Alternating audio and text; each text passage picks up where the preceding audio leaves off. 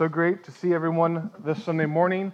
Welcome home, family. Thank you, worship team, for leading us in song and in praise. Uh, even in the mix technical difficulties, you guys still do a great job. So thank you for that. Well, it is finally here. We are ending our series in the book of Exodus. If you've been with us, we've been in the book of Exodus for seven months now. We started in January, and yes, my math checks out. It is July, and so we are finishing the book of Exodus after seven months. We're going to be in chapter 40 here in a bit. So if you want to open up your Bibles and go there uh, before, that's okay. That's good. It'll be on the screen when we get there in a minute. And so hopefully this has been a good, good journey as we have walked through the storyline of the book of Exodus and seen how God works then and also how God continues to work now. And so before we dive into this last bit and bring to close the series, let's go to the Lord in prayer. Dear Father, thank you so much for who you are and how you love us. Thank you for all that you do and continue to do. Thank you for your word that we can read it and know you and, and see how you work in history, but also in our own lives. Lord, we just pray for this time and we we pray as we open up this word, your word, that you bring it to life in our hearts and our minds, that we can see the importance of it. We can see what it points to. We can see you and your glory and be forever changed. Lord, we thank you so much. We pray all these things in Jesus' name. Amen. So, the story of Exodus, many of us know it. Maybe if you've been here, you've heard it before. You, if you've read the book of Exodus, you've seen it. This is a story of God's people. And, and if you look on the front of your bulletin, if you look on the, the thing that's in front of our church, you'll see it. It says, God saves. That's the overall theme of Exodus, that God saves his people. And we've seen this played out in the story again and again. And when you think about the story of Exodus, you think about how God is continually saving his people. So in Exodus, what we, what we open up, we find Israel, God's people in captivity. They had journeyed into Egypt because of a famine in Canaan, and so now they were in Egypt, and the people, the Pharaoh had forgotten Joseph, and so now they're starting to enslave the people of, of, of Israel, putting more work upon them. The people are crying out to God, and God responds by sending a Savior. He sends Moses to lead them out. And God meets with Moses in the desert. He prepares him in the burning bush. He gives them these signs to show Pharaoh. And so Moses calls his brother Abraham, and they go together, um, Abraham, uh, Aaron, and they go and they meet with Pharaoh, and they declare God has declared his people to be set free. And then God works these powerful wonders upon the land of Egypt, these 10 plagues, proving that he is the only God. That no matter where the Egyptians were looking, they could not find any hope because he was God and he was God alone. And Pharaoh finally relented, set the people out. The people left, and then Pharaoh changed his mind, sent his army at him. And now the people of, of God are found themselves between the Red Sea and Pharaoh's army, and they're despairing of hope. They're like, hey, God, you freed us, but now we're going to die out here in the wilderness. It would have been better if we died as slaves. And yet God still responds and saves his people yet again as he commands Moses to lift his staff and the waters split and Israel passes through the Red Sea as on dry land and then causes the water to sweep away Pharaoh's army. And so now the people of God find themselves in the wilderness. And they find themselves in the wilderness away from civilization with nothing to eat, nothing to drink, and they begin, begin again to complain. And so God provides them water First, by making a bitter stream sweet, then by providing water from a rock. Then he provides them food, manna in the morning. They just had to get up and gather this bread like dew substance, and they would have food every day. Then quail in the evening, because it's not just bread, but meat. Every evening, quail would fly into the camp, and they could gather as much as they want. And God provided and once again saved his people. And he brought them to Mount Sinai, which is where he meets with Moses. His God's glory descends upon this mount, it's trembling, trumpet sounding, and Moses goes up and talks to God, and he receives the Ten Commandments. He gives those to the people. He receives the law code. He gives that to the people. He goes back up and he receives the instructions for building the tabernacle of how God would now be with his people as they surround him and they would journey together as God's people and he as their God. And then, of course, we got that whole instance why Moses is up there 40 days receiving the instructions for the tabernacle. The people of Israel are getting a little crazy and start building a golden calf and start worshiping an idol, thinking, hey, Moses has been gone too long. Let's go this way. And Moses comes down and he destroys the idol. He intercedes on their behalf before God, saying, Have pity on them, have mercy on them for your own name's sake? So God does. And God says, I will now journey with you. And so Moses goes back up again and talks with God, and then he comes back in. People gather together all of their provisions, all of what they have, they contribute to say, hey, now let's build this tabernacle, the instructions that we have, and let's, let's build this so that God will be with us always as we journey through the wilderness. And that's where we ended last week. And as the chapter, as the book of Exodus coming to a close, the last uh, few chapters are all just basically a repeat kind of of chapters 26 through 30 of the instructions on building a tabernacle. Now, those, those instructions are they did it. They start building the tabernacle. They gathered the supplies, as we talked about last week, and now they're building it and they're setting up. And now in, uh, in chapter 40, as we pick up the story at the close, what we see happening is the tabernacle's elements are built, and now Moses is going to erect them, and we see what happens at the end. So if you have your Bibles, I invite you to join me in Exodus chapter 40 as we read the close of this book. And it says this. The Lord spoke to Moses, saying, On the first day of the first month, you shall erect the tabernacle of the tent of meeting, and shall put in it the ark of the testimony, and you shall screen the ark with the veil. And you shall bring in the table and arrange it, and you shall bring in the lampstand and set up the lamps, and you shall put uh, the golden altar of incense before the ark of the testimony, and set up the screen for the door of the temple. You shall set the altar of burnt offering before the door of the tabernacle of the tent of meeting and place the basin between the tent of meeting and the altar, and put water in it. And you shall set up the court and all around, and hang up the screen for the court gate of the court. Then you shall take the anointing oil, anoint the tabernacle and all that is in it, and consecrate it and all of its furniture, so that you may become so it may become holy. And you shall also anoint the altar of burnt offering and all of its utensils, and consecrate the altar, so that the altar might, may become most holy. You shall also anoint the basin as a stand and consecrate it. And then you shall bring Aaron and his sons to the entrance of the tent of meeting and shall wash them with water and put on Aaron the holy garments. And you shall anoint him and consecrate him, and he may serve me as a priest, that he may serve me as a priest. You shall bring his sons also and put coats on them and anoint them as you anointed their father, that they may serve me as priests. And their anointing shall admit them to a perpetual priesthood throughout their generations. This Moses did, according to all that the Lord commanded him, so he did. In the first month of the second year, on the first day of the month, the tabernacle was erected. Moses erected the tabernacle. He laid its base. He set up his frame and put in its poles and raised up its pillars. And he spread the tent over the tabernacle and put the covering of the tent over it as the Lord had commanded Moses. He took the testimony and put it in the, into the ark and put the poles on the ark and set the mercy seat above the, on the ark. And he brought the ark into the tabernacle and set up the veil of the screen and screened the ark of the testimony as the Lord had commanded Moses. He put the table in the tent of meeting on the north side of the tabernacle outside the veil and arranged the bread, on it before the Lord as the Lord had commanded Moses. He put the lampstand in the tent of meeting opposite the table in the south side of the tabernacle and set the lamps before the Lord as the Lord had commanded Moses. He put the golden altar in the tent of meeting before the veil and burnt fragrant incense on it as the Lord had commanded Moses. And he put in place a screen for the door of the tabernacle. And he set the altar of burnt offering at the entrance of the tabernacle of the tent of meeting, and offered on it the burnt offering and the grain offering, as the Lord had commanded Moses. He set the basin between the tent of meeting and the altar, and put water in it for washing, with which Moses and Aaron and his sons washed their hands and their feet when they went into the tent of meeting, and when they approached the altar, they washed, as the Lord commanded Moses.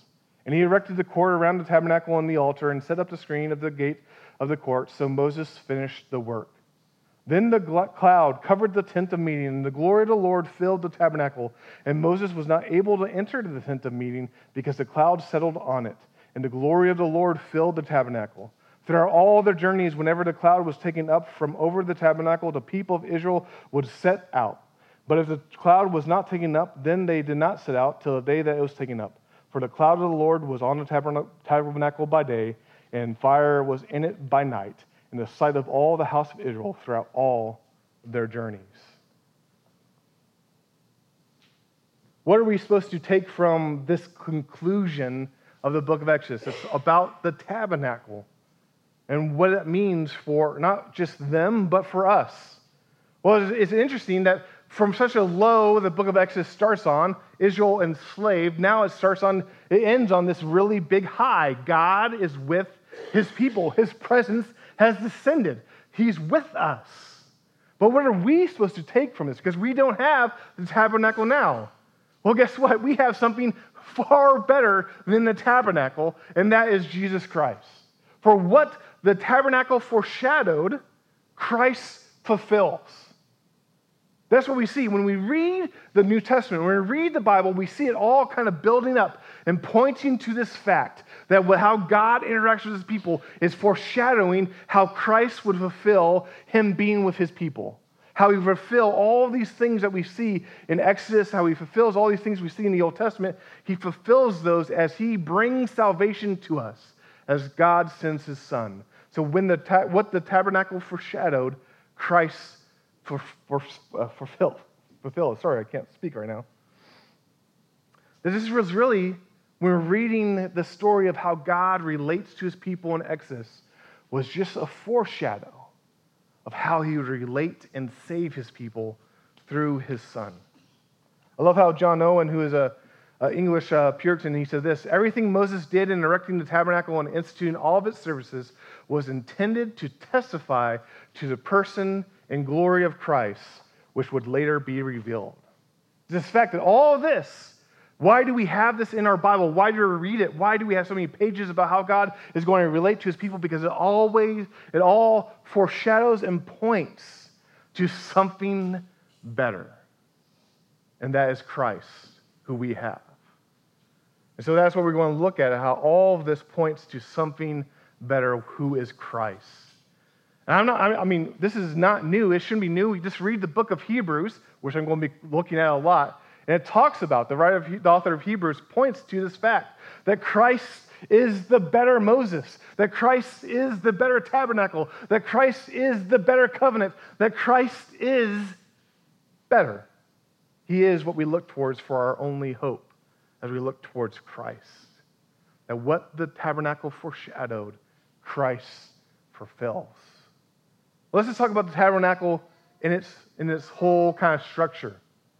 We just read about it. This is, is this mean place where that would be centered in the, in the middle of the camp. The tribes would be circled around it. It's where they would meet with God. His presence would be. At, at the end of the chapter, we see it's where the cloud would settle during the day and then the fire at night. And then when he wanted, when God wanted them to start moving, he would pick up his presence and will lead them, and they would pick up the tabernacle and they would follow him. And so the tabernacle is the place where God meets with his people. It's where God is with his people. And it's this structure, these barriers, these walls that they had to enter through the, uh, a gate and they had to enter. And the first thing they entered into would we see this big, huge altar where burnt offerings, sacrificial offerings were offered, would be offered because they could only enter into God's presence through those offerings. And that would be administered by a priest. Someone had to be mediating them between them and God. And then they would see the water basin where they had to wash to purify themselves to even enter into the, the holy, uh, the, the tent of meeting, where there would be the bread of presence with the bread laid on the table. There would be a lampstand shading light on it. There would be the altar of incense being burnt for God. And then there's a veil separating that even from the most holy of holies. And in that, only the high priest could enter, but once a year on the Day of Atonement, when he went to offer a, a uh, blood sacrifice to offer atonement for the people of God. In there at the, at the foot of the Ark of the Covenant with the, the mercy seat upon it.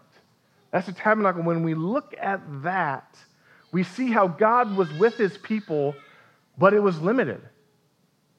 It was at a certain time, a certain place. There's barriers in place. It still had these kind of filters between them and God.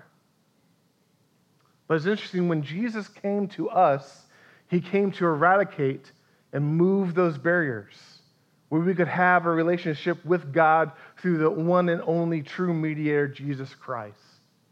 That he is actually the true tabernacle where God's presence is. made known among his people. We see that when we read the Gospel of John. In John 1 4, when it talks about how Jesus took on flesh and came down, actually, the wording there is that he came down and tabernacled among the people. He set up an earthly tent, his flesh, to be with people, but he did it superior than this. The tabernacle is here, there. He did it in a way where people could know God through him and have a relationship with God through him forever. The barriers were knocked down. That what the tabernacle foreshadowed, Christ fulfills. But then, not just the structure, but as I mentioned, that altar, when you walked into the, tab- the, the, tabernacle, the first thing you had to walk by was this huge bronze altar.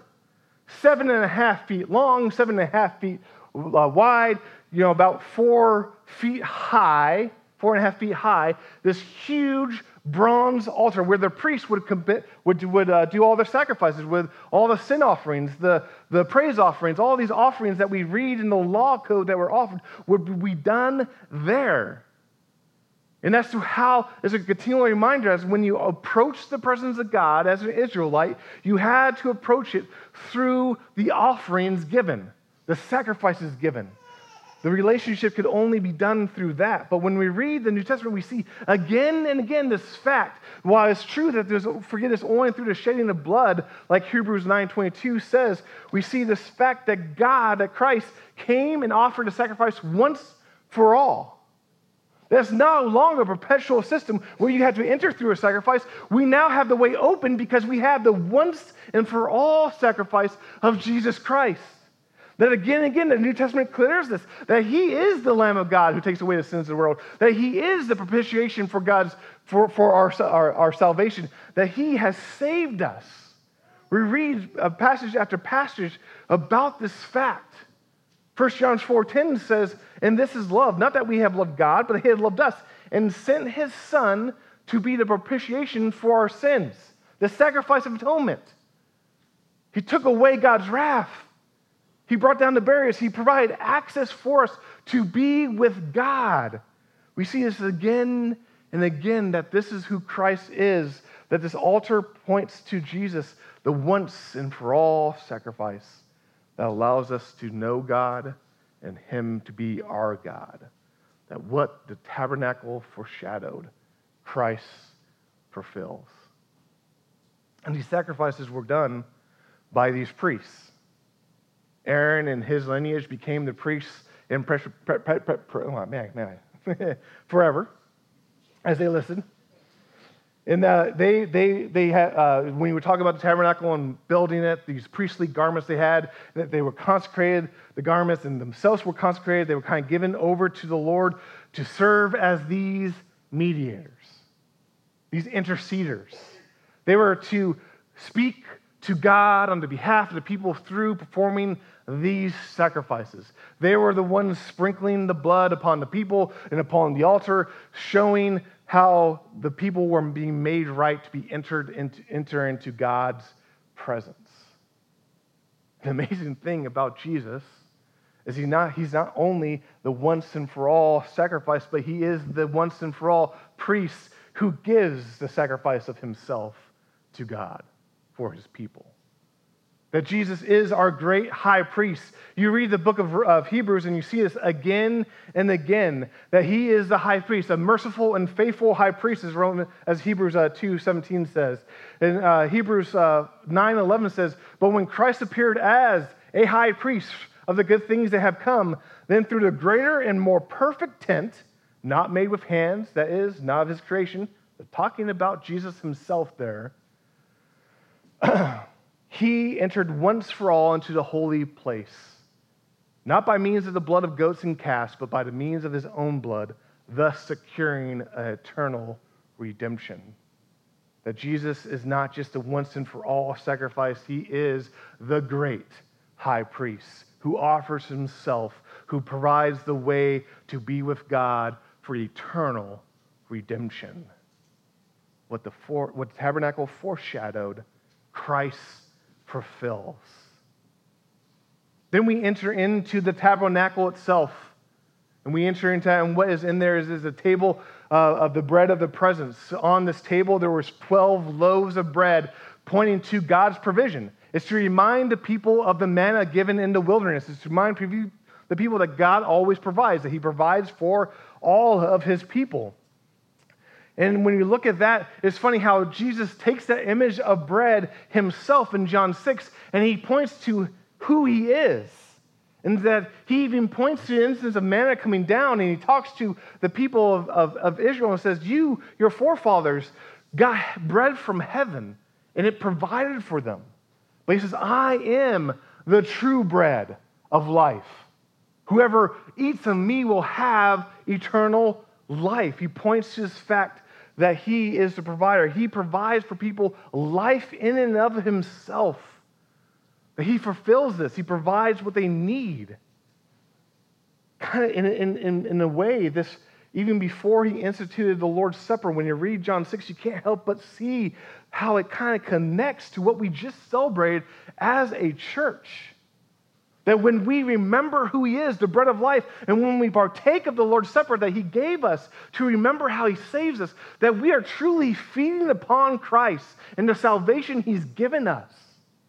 And it's only through Him that we have salvation, and we remember how He is the true bread of life that provides eternal life. For what the tabernacle foreshadowed, Christ fulfills. Inside the tabernacle, kind of opposite the bread of the presence was the lampstand. This, this lamp that was supposed to be provided with this uh, particular oil to burn, always be burning to shed light upon the bread and to shed light upon the altar of incense. And we see this as a golden lampstand, probably weighing around 75 pounds. It looked like a tree, kind of had all these branches, and it kind of branched up into these, uh, these uh, different kind of almond blossoms at the top. And at the top, it kind of branched on to these to the, the lamp itself, right?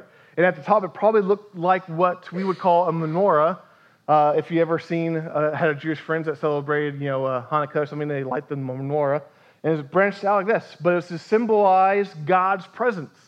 Because again and again, we see throughout the whole scriptures that light is symbolizing God's presence. Where, where light is, darkness cannot hide. Where God is, we see light, this glorious light. When his presence comes down, it's this glorious light shining out through a cloud or shining in fire through the night. And we see God's presence shining upon people. And so this lamp was supposed to signify God's presence with his people. But again, what this foreshadows, Christ fulfills. For how does John speak of Jesus when he comes down to us, when he's born at the beginning of John's gospel? In John 1, uh, chapter 1, what does he say? He says, In him was life, and the life was the light of men. The light shines in darkness, and darkness has not overcome it. This fact that Jesus is the true light of God, the true presence of God, shining upon the world so that people could see him and see God through him. That what the tabernacle foreshadowed, Christ fulfills.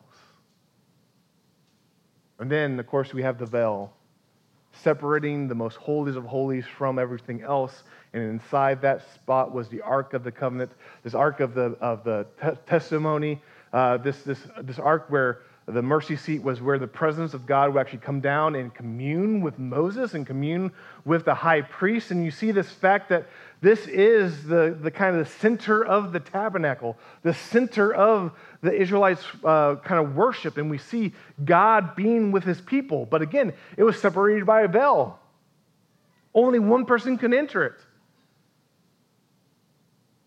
But what happens when Jesus comes and lives the life we cannot live, righteous before God, and goes to the death that we deserve? What happens when he is crucified upon that cross? In the temple, which the tabernacle foreshadows and becomes the temple, that veil separating the holies of holies from the rest is torn from top to bottom. That when Jesus gave his life for us, he knocked down that barrier, says, I am with my people, but people can know God through me. He provides that sacrifice once and for all. Well, before, Only the high priest could go in there once a year on the Day of Atonement, and he would sacrifice the bull, he would sacrifice the goat, he would sprinkle with his fingers the blood of these animals upon the Ark of the Covenant, kind of making atonement for the people for sins. Jesus on the cross provided the final, once and for all sacrifice of atonement, where the veil was torn, the blood was shed, and now people could be with God, and God could be with his people perfectly through Jesus as the Holy Spirit indwells in us that what the tabernacle foreshadowed, Christ fulfills. And then finally, I love how this book ends. Ends on such a high note. God's presence comes down to the tabernacle they erect it. They've done what else is. I just love the refrain again and again that Moses did all that God commanded him to do. And when we read the last few chapters of Exodus, you get that refrain from all the people. They did all that God had commanded you. And so it's this kind of high point. We've done it. We've built the tabernacle, and God's presence comes and dwells among the people. It came down and is going to lead the people now into the promised land. What a great promise. What a great thing that is that they could now look toward the center of their camp and always see and always know God is with them. But what that foreshadows, Christ fulfills.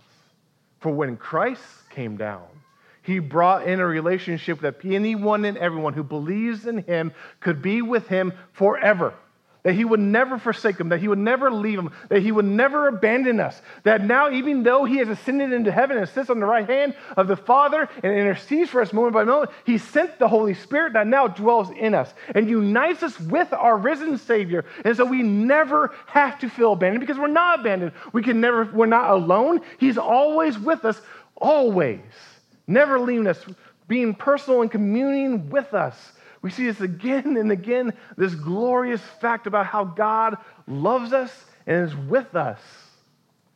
one of my favorite verses is Romans 8, uh, verses 38 and 39, talking about how sure we can be of God's love through Jesus Christ. And Paul says, For I am sure that neither death nor life, nor angels nor rulers, nor things present nor things to come, nor powers, nor height, nor depth nor anything else in all creation will be able to separate us from the love of God in Christ Jesus our Lord. That we will never be separated from Jesus because he is there, he is here with us always. That what the tabernacle foreshadowed, Christ fulfills. What does that mean for us when we think about this, when we finish the book of Exodus? And what does this mean? Well, we can sum it up by it all points to Christ. That's the easy way to do it. But it also means that it should drive us to a place of worship. That if we know Jesus Christ, if we know him as our Savior, and this is true, and we can read this and see how glorious it is that God met with his people through the tabernacle, but we know we have something so much better, shouldn't that drive us to worship what we have? Shouldn't that drive us to appreciate and worship this mighty, saving Christ we have and know? Again, John Owen, he puts it like this He says, By beholding the glory of Christ, we shall experience what it means to be everlasting blessed. We shall always be with the Lord. We will, shall be with Christ, which is the best of all. For there we shall behold his glory, and by seeing him as he is, we shall be made like him. This is our everlasting blessedness.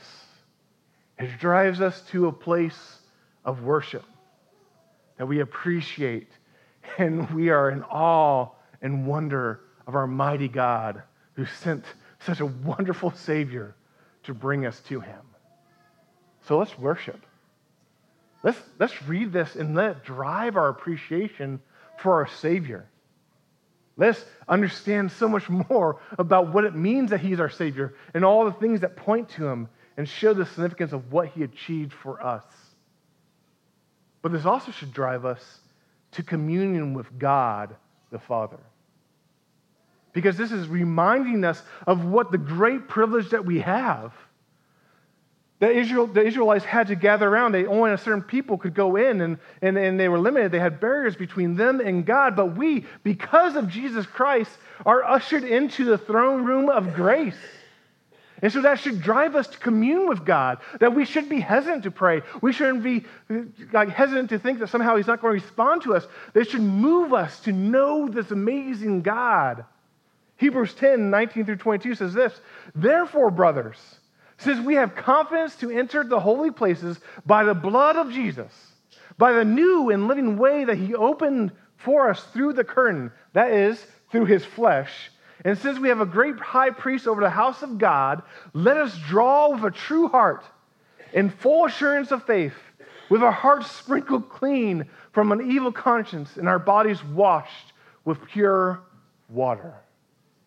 That when we think about the tabernacle and how it only foreshadowed what Christ did and how he fulfilled all these things, the writer of Hebrews is saying, hey guys, if this is true, let's approach God confidently because we are washed with the blood of Christ. And so now we know we can actually speak to the Father Almighty and he listens to us. That we are actually ushered by Christ into his throne room and we can commune with the Father means let's not be hesitant to pray. For when we pray, we're not just saying words that bounce off the ceiling. That when we pray, we're actually communing with the Almighty of the universe, and He listens to us. He cares about us, He responds to us. That we know because of Christ, as we stand in Him, that when we pray, He looks upon our prayers as if they're being spoken by Christ himself. And he responds to us. So let us pray. Let us seek and let us be driven to communion with the Father. Then finally, in this world that sometimes doesn't make sense, in this world where hardships hit us again and again, where things just don't seem to work out, when we see the tabernacle pointing to Christ, we actually see it pointing to that blessed future that awaits all of us. So let's fix our eyes on when Christ will come again. For when we fix our eyes on the blessed hope of who Jesus Christ is, we don't just fix our eyes on what he has done. We don't even just fix our eyes on where he is now. We fix our eyes on the fact that he is coming again. And we cherish that and we hope in that. Why? For as we see in the Bible, again and again, when he comes, he'll set all the wrongs right. He'll wipe away every tear. He'll make everything as it should be. All the pain we experienced, or the hardships we've gone, gone through, He'll make them what they're supposed to be and make them right. And we wait for that blessed hope. We wait for Him to come again and be our God and us his people perfectly forever. So when we read Exodus and we come to this conclusion, let us drive to let us drive us to worship Christ. Let us push us to have communion with the Father, but let us lift our eyes to what awaits us and let's live in light of that glorious future. Join me in prayer. Dear, dear Heavenly Father, thank you so much for your word that we can read it, we can know it, we can respond to it. Lord, I just pray for this time as we have gone through this book. I just pray that it's beneficial for all of us to know you through your word, that we can grow through it, that we can be pushed and expanded as we see how you've worked throughout history and how you're still working in the same ways. And Lord, I just ask for each one of us that we can be encouraged by this. That maybe it pushes us or drives us into a greater communion, a greater devotion of knowing you through your Son, Jesus Christ. Lord, I pray for anyone who does not know or is on the fence about the truth of who Jesus is. I just pray that as they see how Christ fulfills all of what Exodus points to, they can truly see the glory of you and respond to it. Lord, we love you, we seek you, and pray all these things. In Jesus' name, amen. Amen. Thank you, Adam. Y'all feel free to join us uh, and stand in worship for this last song.